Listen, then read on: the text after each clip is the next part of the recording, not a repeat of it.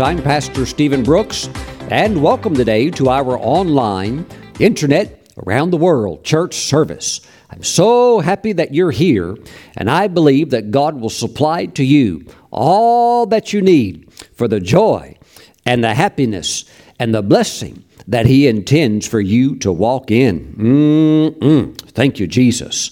Now, today, let's take a look at the book of Leviticus, chapter 23. And let's go to verse 34. I want to share just a few things about the Feast of Tabernacles because it's coming up very, very soon. Leviticus 23, verse 34. The Lord spoke to Moses, saying, Speak to the children of Israel, saying, The fifteenth day of this seventh month shall be the Feast of Tabernacles for seven days to the Lord. Now, the Feast of Tabernacles is called in Hebrew the Feast of Sukkot. And it centers around these little bitty tent like structures that would be called booths. And they're called in the Hebrew the Sukkah. Praise the Lord. So, this is a very happy festival. This is a time when almost all of the crops of Israel have been brought in. The only remaining crop that's still perhaps being brought in would be the olives, but some of the Israelis would have already had their their olives harvested, and now they would be more into the pressing of the oil. But for some, because you know, in different regions of the of the land of Israel, some crops would mature a little faster than others. In some places, they're still bringing that final harvest in. But tabernacles is also a look back over all of the harvest of that year, the spring, the summer, and now the final one, the fall harvest. So everything is in, uh, with a few more things that are just rounding off, and it's a time of rejoicing because Tabernacles is also getting all of that crop, not, not just out of the field, but once it's harvested, now you've got to take care of it.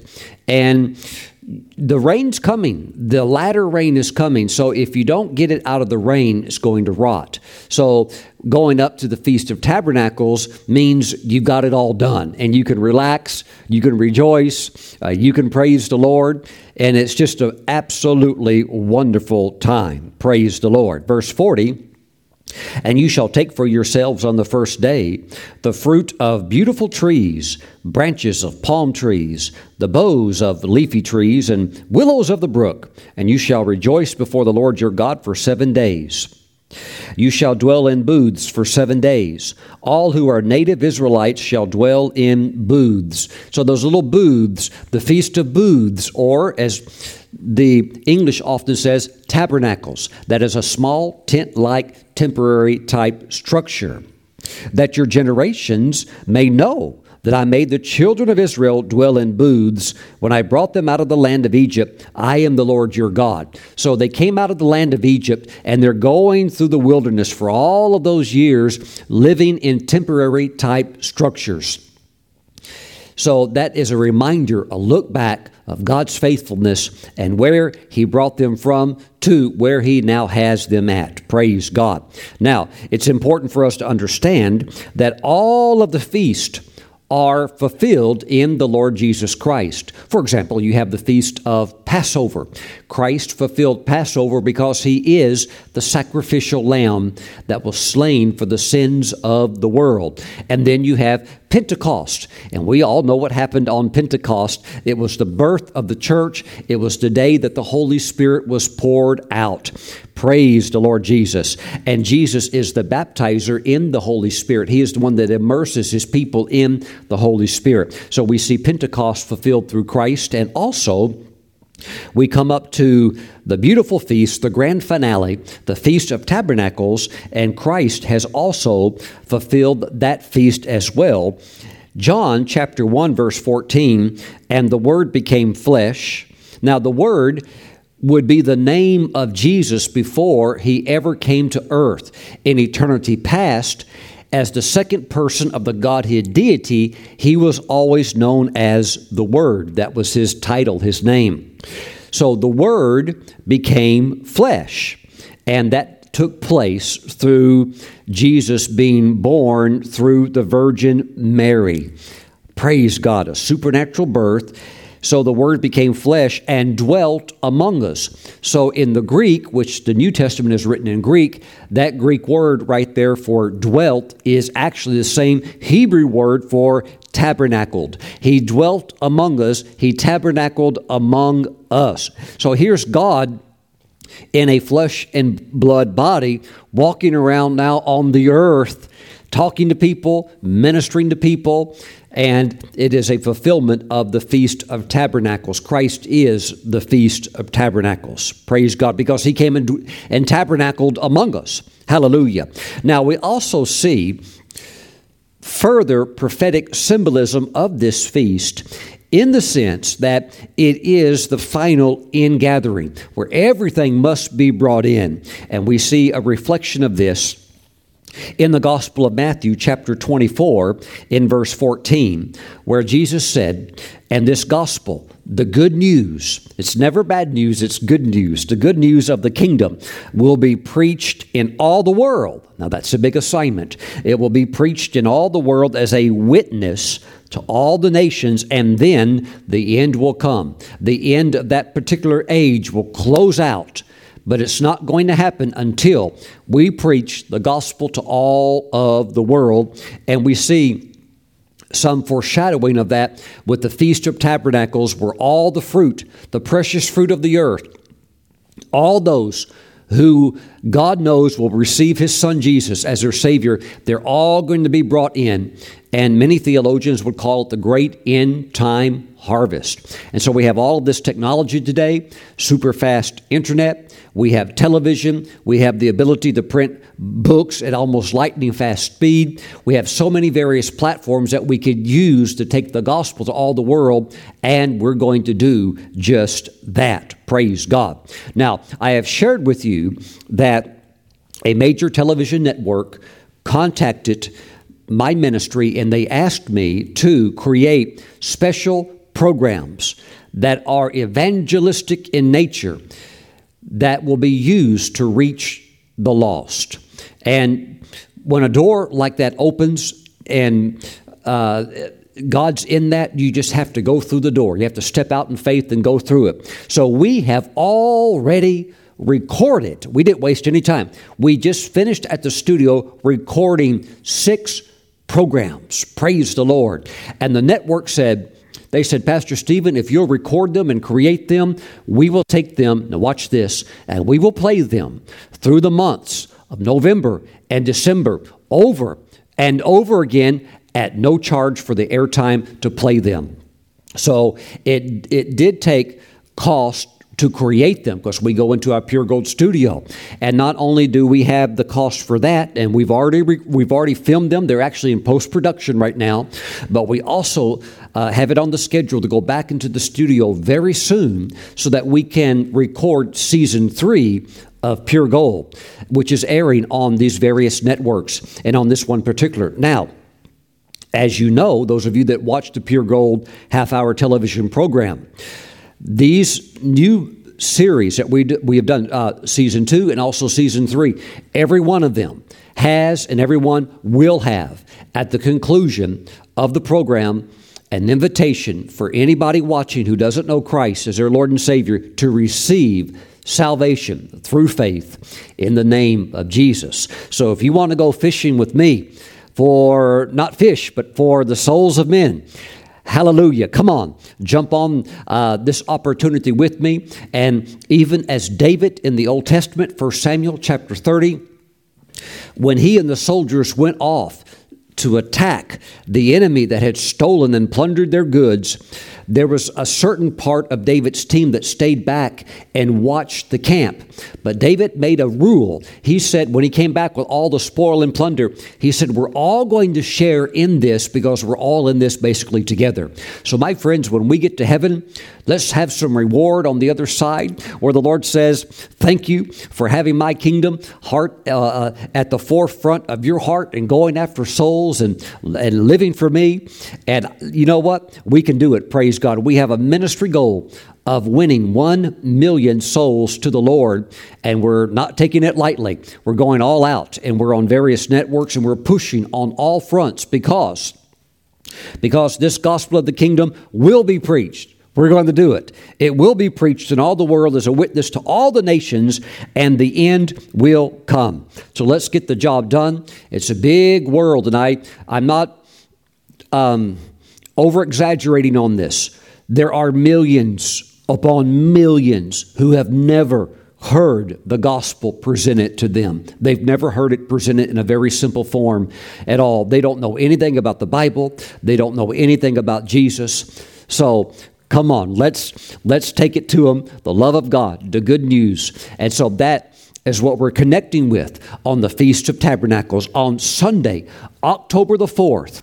Between now and then I'm asking you to sow your best seed so that we can record these new Pure Gold programs and that we can cover the cost for the programs we've just recorded and the ones that we're going to. And you know what? I, I'm believing also that we can have such a blessing come in through the Feast of Tabernacles offering that we can expand. We can expand and be able to acquire more airtime and just keep preaching the gospel. Keep preaching the gospel. And also at the conclusion of every program, throw the net and pull it in. Hallelujah. Glory to God. Mm-mm. You know what? As we're doing this, God's opening the doors. So let's go through them. Thank you. Praise God. Now, if you would like to mail in your special Feast of Tabernacle seed and also bring the tithe in, and you want to do that uh, through mail, please send your tithe and your special seed to Stephen Brooks International, P.O. Box 717. Moravian Falls, North Carolina. The zip code is 28654. If you prefer to go online, Please visit the ministry website, stephenbrooks.org. There's a header that's called Projects, and if you click on that, you'll see that one of the projects, which is our focus right now, our, our primary focus, is the Feast of Tabernacles Special Offering Seed. And this is for the, the covering of production cost and also for the expansion of airtime so that we can literally take the gospel into these uh, remote places uh, and not just remote places, but oh, I mean, there's there's people in the big cities of the world they've never heard it. Uh, we we've just got to take it everywhere. So we're we're blanketing as much as we can. So right now we have a potential viewing audience over one billion people. We're just going to keep pushing because there's over seven billion people. Glory to God, Hallelujah. So let's just keep reaching and do our very best for the Lord, and let's celebrate the Feast of Tabernacles by honoring the Lord and uh, sowing this special seed and doing it for souls. And I'm praying and believing that God will bless you with his very best harvest multiplied back into in your life in the area where you need it the most. Praise God. So, Father, I pray for your people as they're praying and they're asking you what they should sow, what they should do. I thank you, Father, that your Holy Spirit will impress upon their hearts what it is they're supposed to do, and they'll, by faith, do that with great joy and rejoicing. And I just thank you, Father God, for a blessed Feast of Tabernacles, that seven day period, that it will be so happy. It starts on October 7th, uh, excuse me, October 2nd, and goes to the 9th. But, Father, by the 4th, they'll get that seed in and it'll be a very special time for them. Thank you, Father God. Thank you. Thank you, thank you, Father, for Jesus. Woo! Hallelujah. We give you praise in Jesus' name. Amen. Amen. Amen. Amen. Amen. You know, the more we understand these feasts, the more we understand Christ because everything in the Old Covenant is pointing towards Jesus, the Messiah, the Savior of the world, and particularly these feasts. They're loaded with what the theologians would call typology, or maybe you could use a more loose word like symbolism that we could see symbols and elements of these feasts that are referring to Jesus, our Lord and Savior. And we're going to dive a little deeper into that today, also here in just a moment concerning the Day of Atonement. So thank you for your special Feast of Tabernacle seed. Glory to God. Hallelujah. Thank you, Jesus. Now, let's go to the book of Leviticus today. And we're going to be in chapter 23 chapter 23. We're going to drop down to verse 27. We're going to discuss a little bit the Day of Atonement and how God wants us to draw near. Let's pray. Heavenly Father, as we're jumping into your word, we ask for your Holy Spirit to illuminate the scriptures so that we can understand them and so that we can take them and apply them to our lives. Thank you. Thank you, Father God. In the name of Jesus, we pray and we all say amen. Now, the word today is going to build faith in your heart to experience everything that Christ purchased for you at Calvary in a particular area today. See, on that table of blessing of what Jesus made available for us, there are many choice and wonderful things. But as I'm teaching today, as the word goes forth, faith will be generated in your heart to partake of something special that's on that table for you at this now moment. Hallelujah. It's always there on the table, but faith will rise for you to get up and take it today. Mm-mm. Now, Leviticus chapter 23, verse 27. Also, the tenth day of this seventh month shall be the day of atonement. Now, the word atonement means to cover. So, this is a day of covering, a day of atonement. It shall be a holy convocation for you. You shall afflict your souls and offer an offering made by fire to the Lord.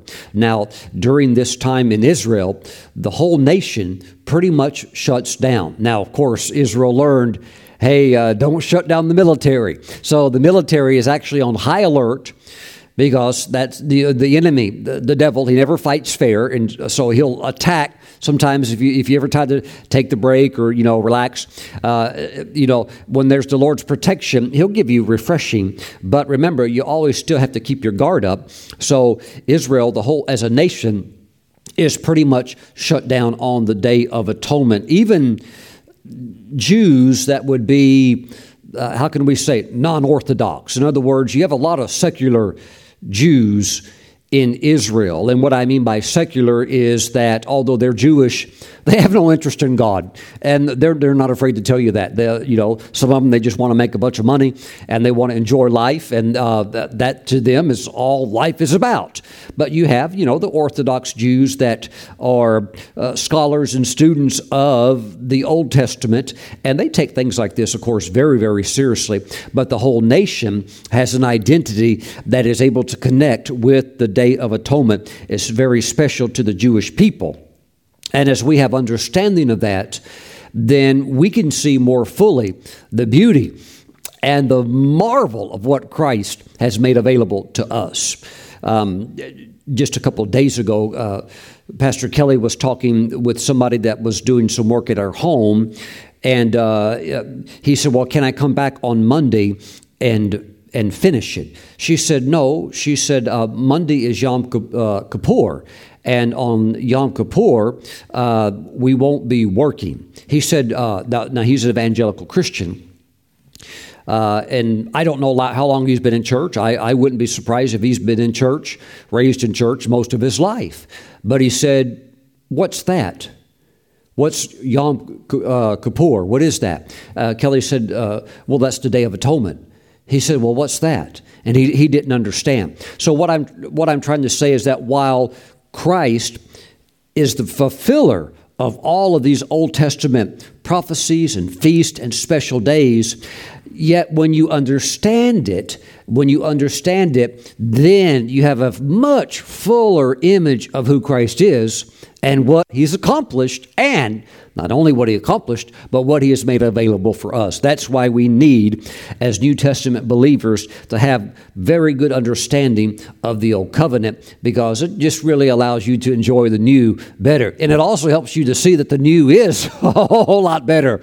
Woo! Glory to God. Hallelujah. Now, Yom Kippur, it begins on Sunday today, if you're watching this program on Sunday, and begins at sunset.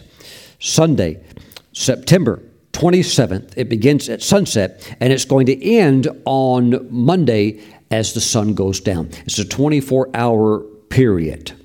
Thank you, Lord Jesus. Let's examine what actually took place on this special day.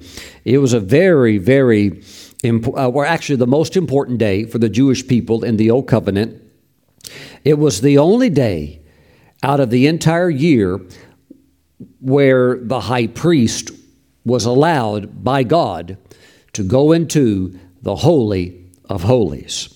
And he did so with uh, a lot of trembling. He did so thinking, Boy, I hope I get this right. Don't mess anything up. Because, you know, he wants to live. Uh, there would also be planned for the high priest a feast afterwards so that he could relax and, and be like, oh, I got it over with for another year, you know. So, but it was like a terrifying moment, a terrifying moment to go into that holy place. Because remember, they were under the law, they were under what we know as the Old Covenant, and there was not a lot of tolerance for mistakes or error. We see how even Uzzah, when he reached up to try to steady the ark, that was being pulled by oxen on a cart and he just he just touched the ark and he dropped dead right on the spot. So the jewish people were well aware of the glory. They were aware of the requirements the strict requirements of god because sin was a deadly thing. And this involved the covering of the sins not only of the individual Jewish people, including the high priest, but for the whole nation. Wow, very, very important day. So you could see how the nation, in a sense, were they were they were holding their breath, like, okay, he's going in there. Okay, everybody, you know, be, everybody be praying because we want him to come back out and everything to go well, uh, so that their sins could be covered. So that's what atoning means. It means to cover. Mm-hmm. Thank you, Jesus. We must now move to Hebrews chapter nine. Now, of course, when you get into the book of Hebrews, uh, the theologians, uh, you know, this theological talk. Uh, Hebrews is one of those books where the author is not identified, but as the theologians, you know, I'd say probably 98% agree, there is nobody else who could have written this book besides the Apostle Paul. Nobody else had that level of understanding like he did. In the same way, nobody else could have written Romans except for the Apostle Paul. But we know he wrote, wrote Romans because it says so. And I'm fully convinced that he also wrote what we know as the book of Hebrews. And I want to read some things to you today from chapter 9. And this is concerning what would take place on the Day of Atonement and the role of the high priest. Now, we're in Hebrews chapter 9, and we're going to drop down to verse 1. It says that first covenant between God and Israel had regulations for worship and a place of worship here on earth. There were two rooms in that tabernacle. Okay, so you had the holy place, but then you had the had the holy of holies. There were two rooms in that tabernacle. In the first room were a lampstand a table and sacred loaves of bread on the table that would be called the showbread. This room was called the holy place. Then there was a curtain, and behind the curtain was the second room called the most holy place. Now, when it says there was a curtain, don't skip past that real quick. You have to understand the size of that curtain. The curtain was 40 feet wide, 20 feet high, and the curtain was four inches thick. So this is not like just a little drape they put up, you know, like maybe in your house to keep the light out, you put a little drape over your window. No, this was a curtain extremely thick and extremely heavy. And remember that curtain that separated the holy place from the most holy place when Christ died, that curtain was torn in half from the top to the bottom. So there was an angel up there that just tore apart. Whew, and there's, there's great symbolism in that, basically saying that now we, through the shed blood of Christ, can come into that holy place, which previously the high priest could only go into it once a year. Praise the Lord. Then there it says, uh, verse 3 again, then there was a curtain, and behind the curtain was the second room called the most holy place. In that room were a gold incense altar and a wooden chest called the Ark of the Covenant. Now, let me say this about the incense altar. uh, theologians say, well, was it really in the holy place or the most holy place? The it was a little bit of both. It was really in the holy place, but the the poles, the two wooden poles on one side, and, and the uh, incense itself were the holy place, but it also reached through the poles into the most holy place. So you could say it was in both. In that room, there were a golden incense altar and a wooden chest called the Ark of the Covenant, which was covered with gold on all sides. Now, gold would also be a symbol for deity. Praise the Lord. Inside the ark were a gold jar containing manna, Aaron's staff that sprouted leaves, and the stone tablets of the covenant. Above the ark were the cherubim of divine glory, whose wings stretched out over the ark's cover, the place of atonement. But we cannot explain these things in detail now. When these things were all in place, the priest regularly entered the first room as they performed their religious duties. But only the high priest ever entered the most holy place, and only once a year. And he always offered blood for his own sins and for the sins of the people, uh, and for the sins the people had committed in ignorance. So let me say this about sin. There are certain things that that are wrong and you can do them, you're like, well, that, that, that was a sin, that, that was wrong. But there's other things uh, that can be sinful that you can do and you don't even know that you've done it. And those are that's also why there needs to be the shedding of blood. Somebody can say, Well, I haven't done any sin. Well, first of all, we know you have, because the only sinless person was Jesus. So somebody could say, Well, I haven't done any sin, I haven't I haven't lied, I haven't uh, cheated on my taxes. But there can uh, uh even if there were a person like that and there's not, but even if there were, there's still so many areas where we can fail and come up short and sin, even when we don't know we've done it. That's why there needs to be a way to deal with the sin problem. And under the Old Testament, it was done through the covering of sins through the shedding of the blood of innocent animals. Now, let's continue on. Praise God. Verse 8 By these regulations, the Holy Spirit revealed that the entrance to the most holy place was not freely open as long as the tabernacle and the system it represented were still in use. This is an illustration pointing to the present time. For the gifts and sacrifices that the priest offer are not able to cleanse the consciences of the people who bring them. Now, that's very, very important while there was a cleansing of the sin of the people, that inward conscience of a person, it was never really made clean. What is your conscience? The conscience is the voice of your spirit. Well, why would your conscience still not be made clean although the sins are covered? Simply because of this reason. They're covered, but underneath that covering, they're still there. Okay, so that, that was the problem with the blood of animals. It's getting, it's getting you along. So it's like a credit card. The Old Testament system was like a credit card where you're making purchases and you know you're just paying the minimum balance. You're paying the minimum balance. But how many of you know uh, that card is never going to get paid off you know? And the credit card companies know that. that that's why they like for you just to make the minimum payment because you won't get paid off forever. So uh, it's still there. It's still there. Somebody is eventually going to have to come along and pay that debt off and deal with the debt that just keeps sitting there and growing because of the interest rate and that's what Jesus did. And so, what's amazing about Jesus and his sacrifice, it's not only able to cleanse and take away your sins so that the sins are gone, it, it totally cleanses your conscience. Your conscience is absolutely, totally clean. That's how powerful the sacrifice of Christ is. Praise God.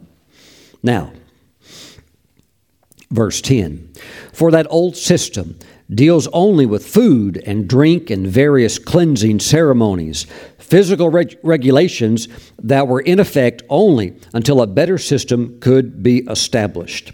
So Christ has now become the high priest over all the good things that have come.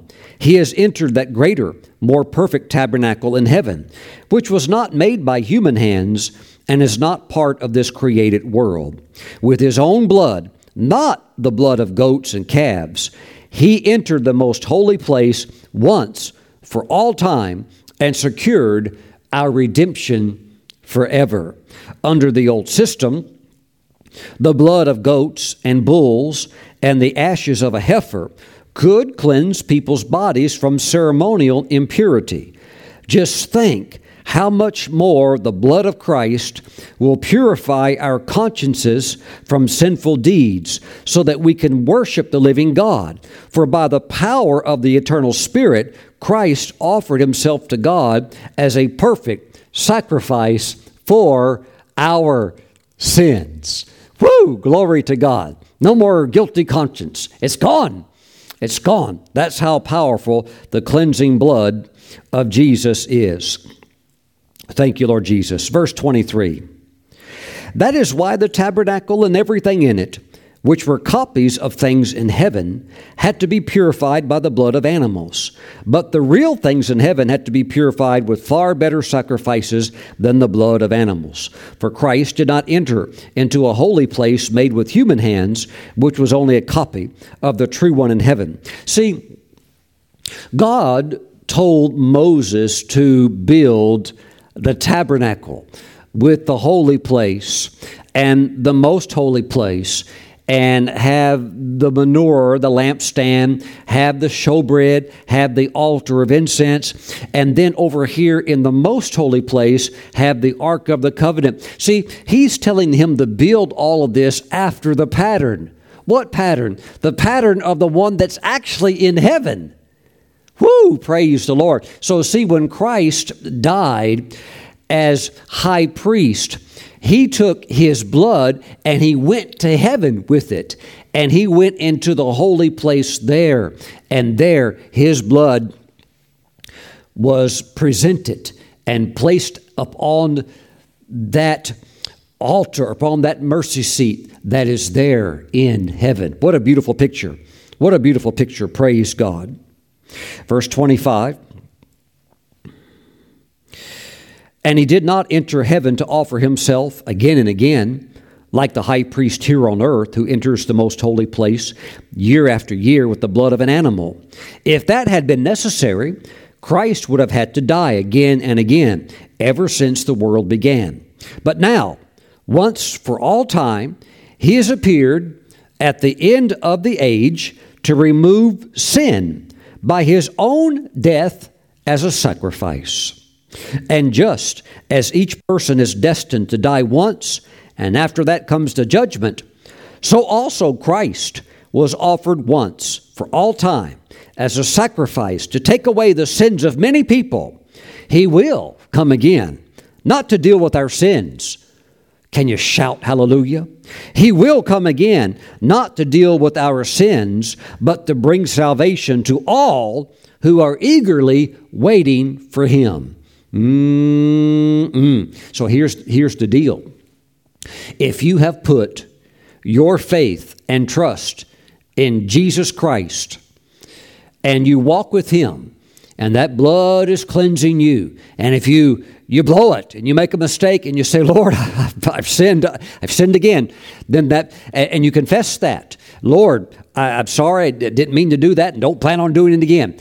You walk in the light of God in uh, His Word, and that blood is just cleansing and washing, cleansing and washing, and you have no expectation of wrath or punishment. Why? Because at Calvary, at Calvary, all of the punishment of sin was placed on Christ. My friends, sin is an awful thing. Sin demands punishment. God is a just judge, he can't just let it go because that would be a, a character flaw to just say, well, yeah, I saw you do that. I saw you murder that person, but, you know, we're going to let that slide. You know, I'm in a good mood today. We're just going to ignore that. No, a righteous, holy God saw it, and there has to be a punishment for it. So somebody's going to have to get punished. Okay, so Jesus came as a sacrifice, a sinless sacrifice, died on the cross, and the punishment that we deserved for our sins, the punishment went on him. So when you put your faith and trust in Jesus, then you receive the benefit of what he accomplished at Calvary, which was what? The payment for and, and the payment of what? The payment for the penalty of sin. And he was smitten and struck with the wrath of God. He had to be. Because sin demands what? It, meant, it demands death. What are the wages of sin? It's death. Wow. And thus, thus you have that statement in 2 Corinthians chapter 5, verse 21 that the apostle Paul made, for he, that would be God, made him, that would be Jesus, who knew no sin. See, he was a sinless sacrifice, who knew no sin to be sin for us. When, where, how? At the cross. At the cross. He who knew no sin, it says he became sin for us, that we might become the righteousness of God in him. So when you put your faith and trust in Christ, there is a there is an exchange that takes place. He takes your sin, your filth, every every awful thing you've ever done. He takes it and in place of that he gives you his righteousness. And in the mind of God the Father, He took it. Jesus took all of your sin, all of my sin at Calvary when He was on that cross. It was all placed upon Him then. All of it, for all of the humanity. Those living at that time, those living before, those living now, those living uh, later, even those who haven't even been born yet. The sin penalty has been paid, but you have to receive Christ as your Lord and Savior. Mm. And then you can have an expectancy of his return because when he comes again, for you, the believer, he's not coming to deal with your sins. He's already dealt with them at Calvary. Praise God. Now, that doesn't mean you go out and start living like a crazy person. Well, he's already dealt with my sins. I'm going to go out and just live wild. No, that is an abuse of the grace of God. And you'll get in trouble. If you practice sin, you're, you're opening the door to the devil. You're opening the door to the devil, and uh, uh, he'll come right on through, and he'll be happy to oblige you. So don't play with sin. Sin is deadly. Stay away from it. Stay away from it and walk in the protection and in the blessing of the Lord. Jesus died at Calvary to redeem you from sin and to also empower you to be able to say no to it and to resist the devil. Praise the Lord. Hallelujah. Glory to God. Thank you, Jesus. Now, Hebrews chapter 10. Hebrews chapter 10. And we go to verse 19. Therefore, brethren, having boldness to enter the holiest by the blood of Jesus. See, Jesus is now our high priest. He's our high priest, and we have boldness to enter the holiest by the blood of Jesus. Well, how can I get in there, Pastor Stephen? How can I go into that holy place? Through the blood, through the blood of Jesus. The believer, the Christian, is washed with the blood of Jesus. Just feels good to say it. Say it out loud. The, the devil hates it. Say it out loud. Say the blood of Jesus. Woo, glory to God by a new and living way. Oh, it's very different, isn't it, from the Old Testament system where only one man could go in there once a year, and he did it with, uh, with great trepidation. Ooh, ooh, if I do something wrong, I could die. Mm-mm.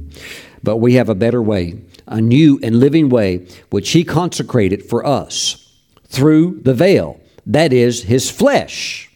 See, that veil was torn his flesh upon that cross as a sacrifice for us, allowing us to get back into relationship and fellowship with the Holy God. He consecrated for us through the veil, that is his flesh, and having a high priest over the house of God.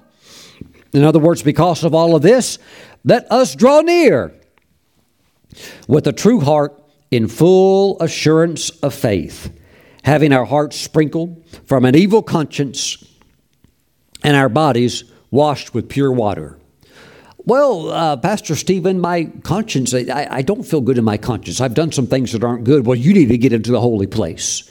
You, you, through the blood of Jesus, need to go draw near to God and hang out and spend time with God and understand who you are in Christ and go before the Lord. If there's any sin, get it dealt with and, and understand it's washed away, and also in the presence of the Lord and meditation upon what Christ has done for you as your high priest, know also that your conscience can be cleansed from even the vilest, most awful sins. Mm-mm. And the Lord promised in this new covenant that your sins and your iniquities, He would wash them away and He would remember them no more. Hallelujah. Praise God. It's a beautiful thing. Well, Pastor Stephen, I, I still have memory, though. I, am glad that God doesn't remember it, but I, I still have memory.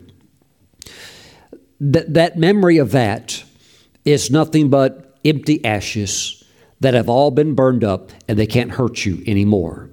I had a campfire the other night, and me and uh, uh, Kelly with uh, uh the grandkids and our oldest daughter and her husband, we all got together, had a campfire, and uh, it started out with these beautiful logs, and the, the logs were so beautiful, and uh, we get the fire going, but two hours later, there's nothing left of that fire but ashes, nothing left of that wood but ashes, and those ashes can't hurt anybody. Hallelujah. That's all the memory of your past sins is. It's nothing but burnt up ashes. And you'll see that in Leviticus chapter 1 with the burnt offering, where the animal would be completely devoted to God. And the entire animal, and if it was a bull, even the skin, everything, the intestines, the, all the organs, the head, hoofs, every, everything. Uh, for those that couldn't afford to give the offering of a bull, it would be, uh, you know, a, a, a lamb or a sheep or goat or if you didn't have that t- kind of money to give an offering like that, you would give a dove, a turtle dove, or a pigeon. But either way, it's it's an offering because back in those dates, uh, in in those days, meat was a very high end commodity. So whether you got the meat of a goat or the meat of a bull or the meat of a bird, hey, at least you've got some meat. So they give that as an offering. It's very very special. But that was a whole burnt offering, and that offering was for the taking away of sin. And the person giving the offering would actually lay their hands on that animal, in, uh, the imparting of sin into that uh, innocent animal. But the whole animal was burned up. And the only thing that was left was ashes. That's it.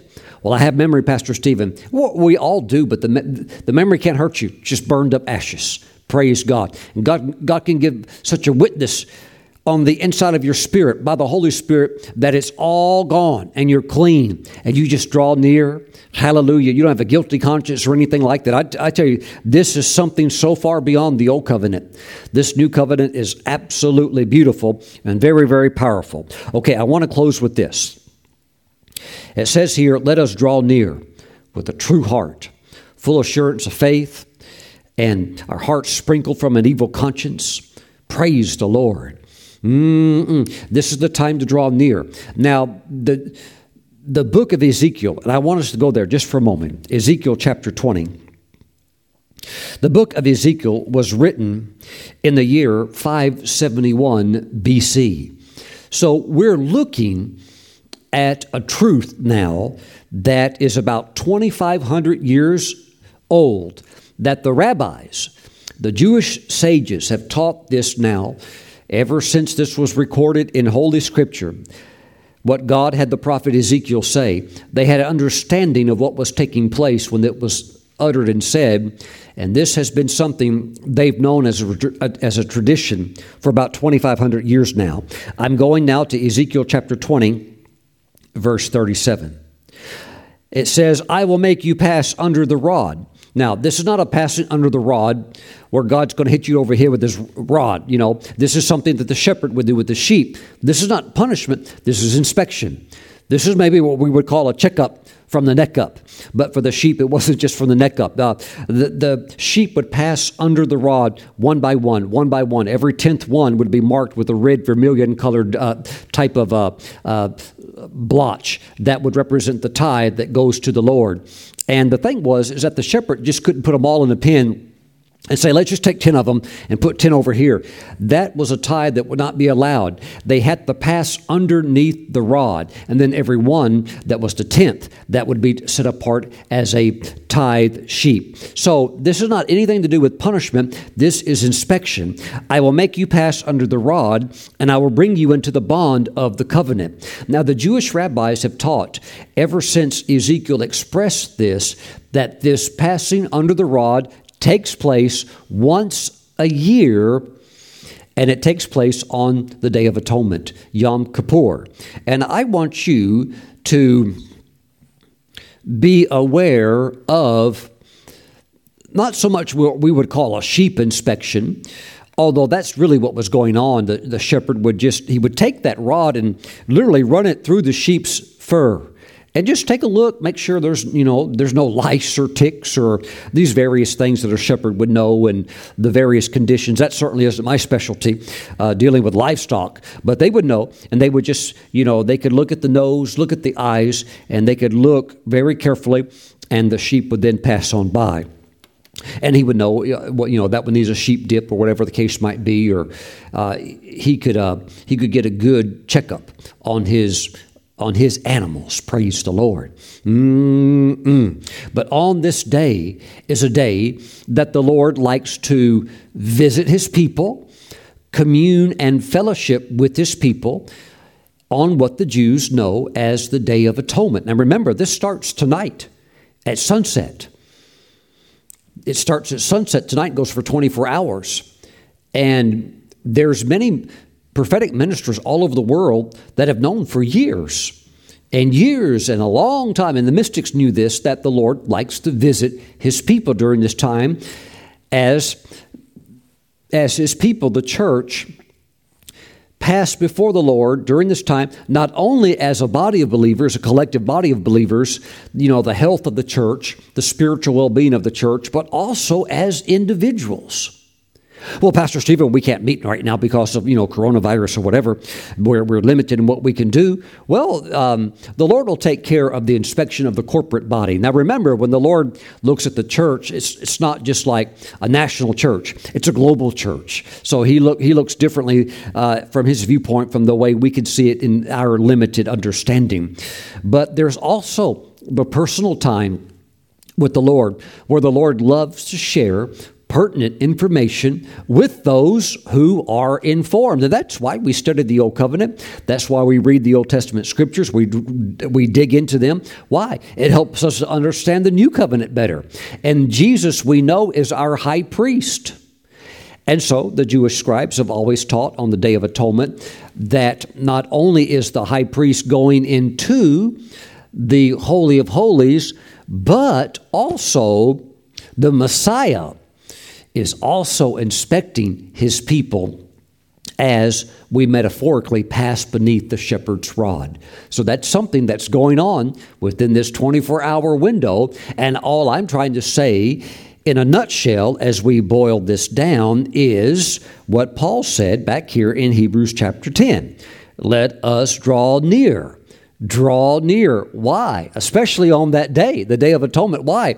It's just a day that the Lord likes to give some special attention to the sheep, to those that are open to that.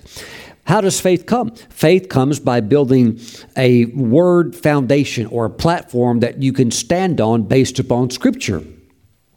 And so, my friends, this is a window where there is just a real easy grace. Why? Because there's faith for it of the Lord communicating to his people. So I would encourage you to do this when sundown comes, uh, you know, don't wait till like Monday. Uh, you know, you know, it's like four o'clock. You know, the sun's about to go down, and you only got a little bit of time left. and You're trying to rush to hear from God. No, I would just say, uh, prepare your heart, and when the sun goes down, recognize that this is that day when the high priest would go into. I mean, he would go the next day, but you're you're now into the day of atonement.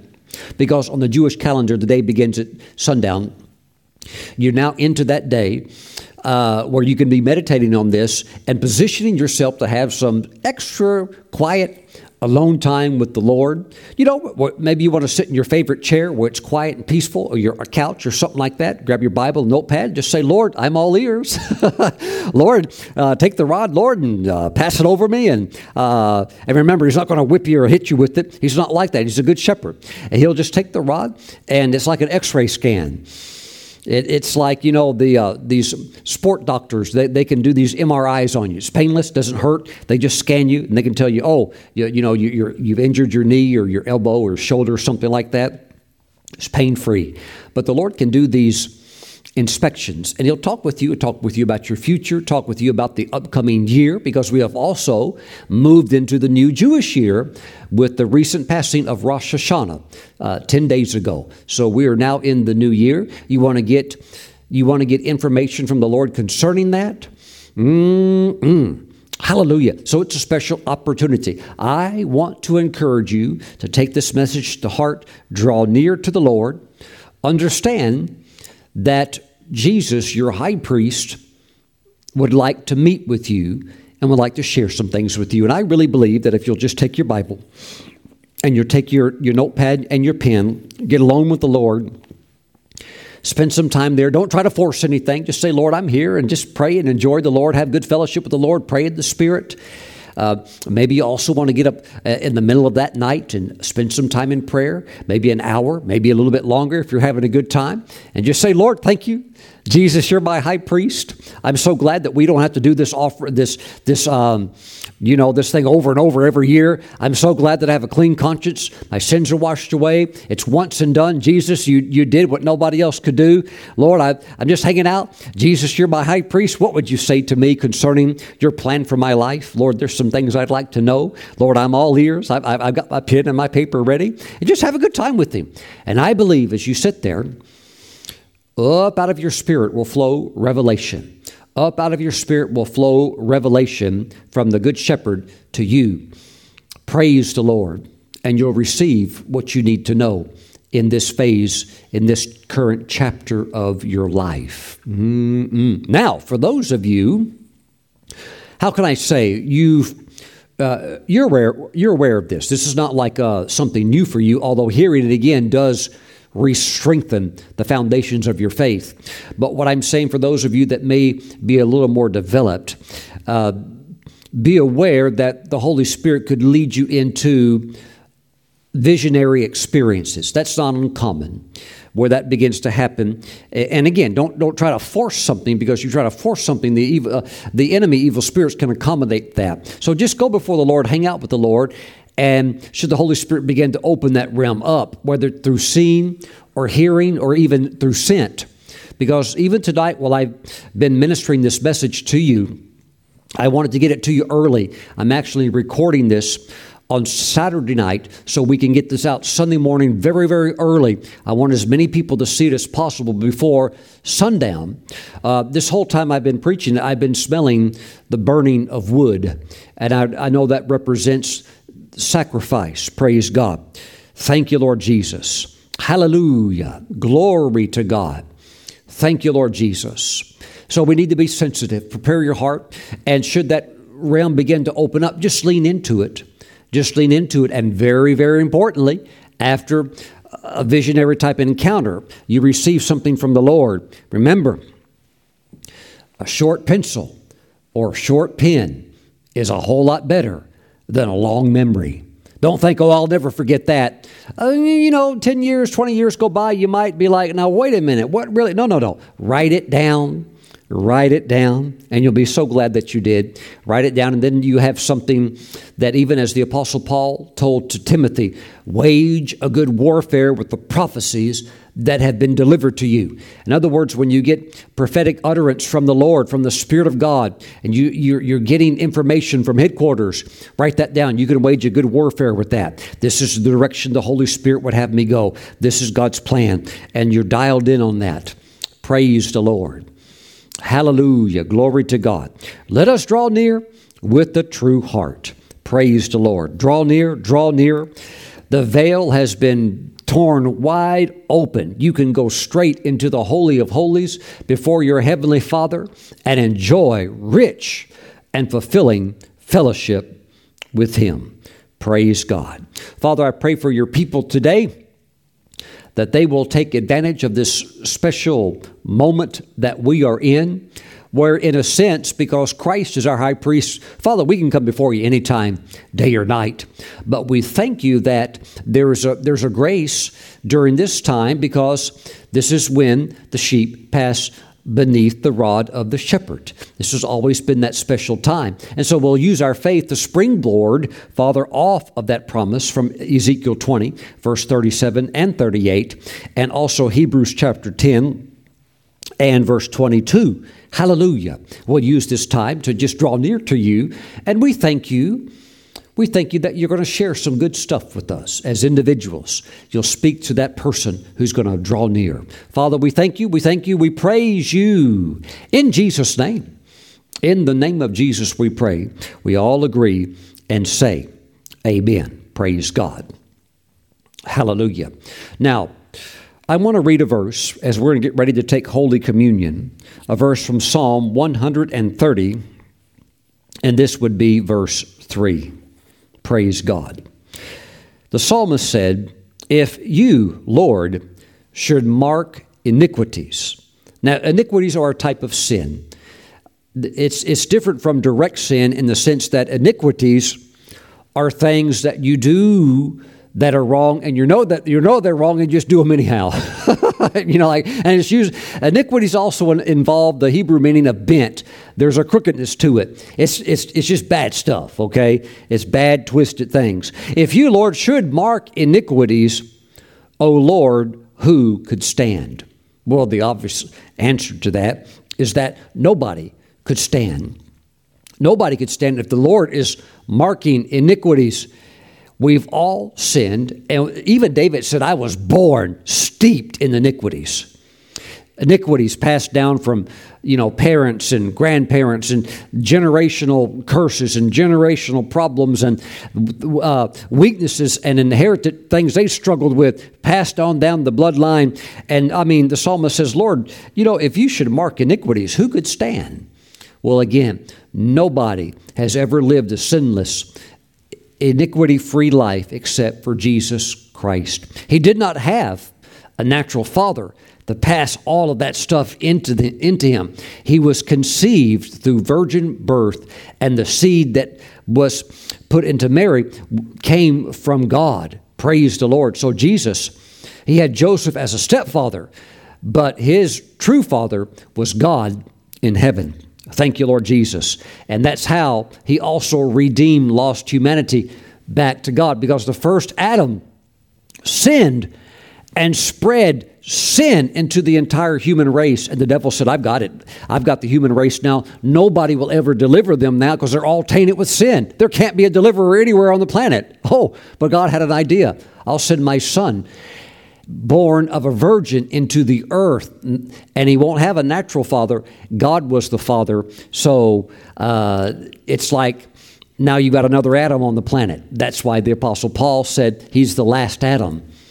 Not the second Adam or the third or fourth who kept maybe trying to do it but never could do it. No, he was the last Adam. Everything the original Adam lost, Jesus redeemed it and restored it back to the human race for those that'll put their faith and trust in Him. Mm-mm. If you, Lord, shall mark iniquities, O Lord, who could stand? But there is forgiveness with you, that you may be feared, that you may be worshiped, reverenced, and respected. Yes, there's forgiveness in the Lord, but you have to receive the Lord in order to receive that forgiveness. If not, there's still the iniquity and there's still the sin. And uh, there's going to have to be a punishment for that. So if you don't know Christ, you're in hot water. You're in trouble. There is no other remedy available unto men for the condition of sin and the punishment that sin deserves, except for salvation in the Lord Jesus Christ. I give you the invitation and the opportunity right now to receive Christ as your Lord and Savior. If you never have and you would like to, pray this prayer after me. Say, Lord Jesus, I am a sinner. Jesus, come into my heart. You died for my sins at Calvary. You hung on the cross and shed your blood for me.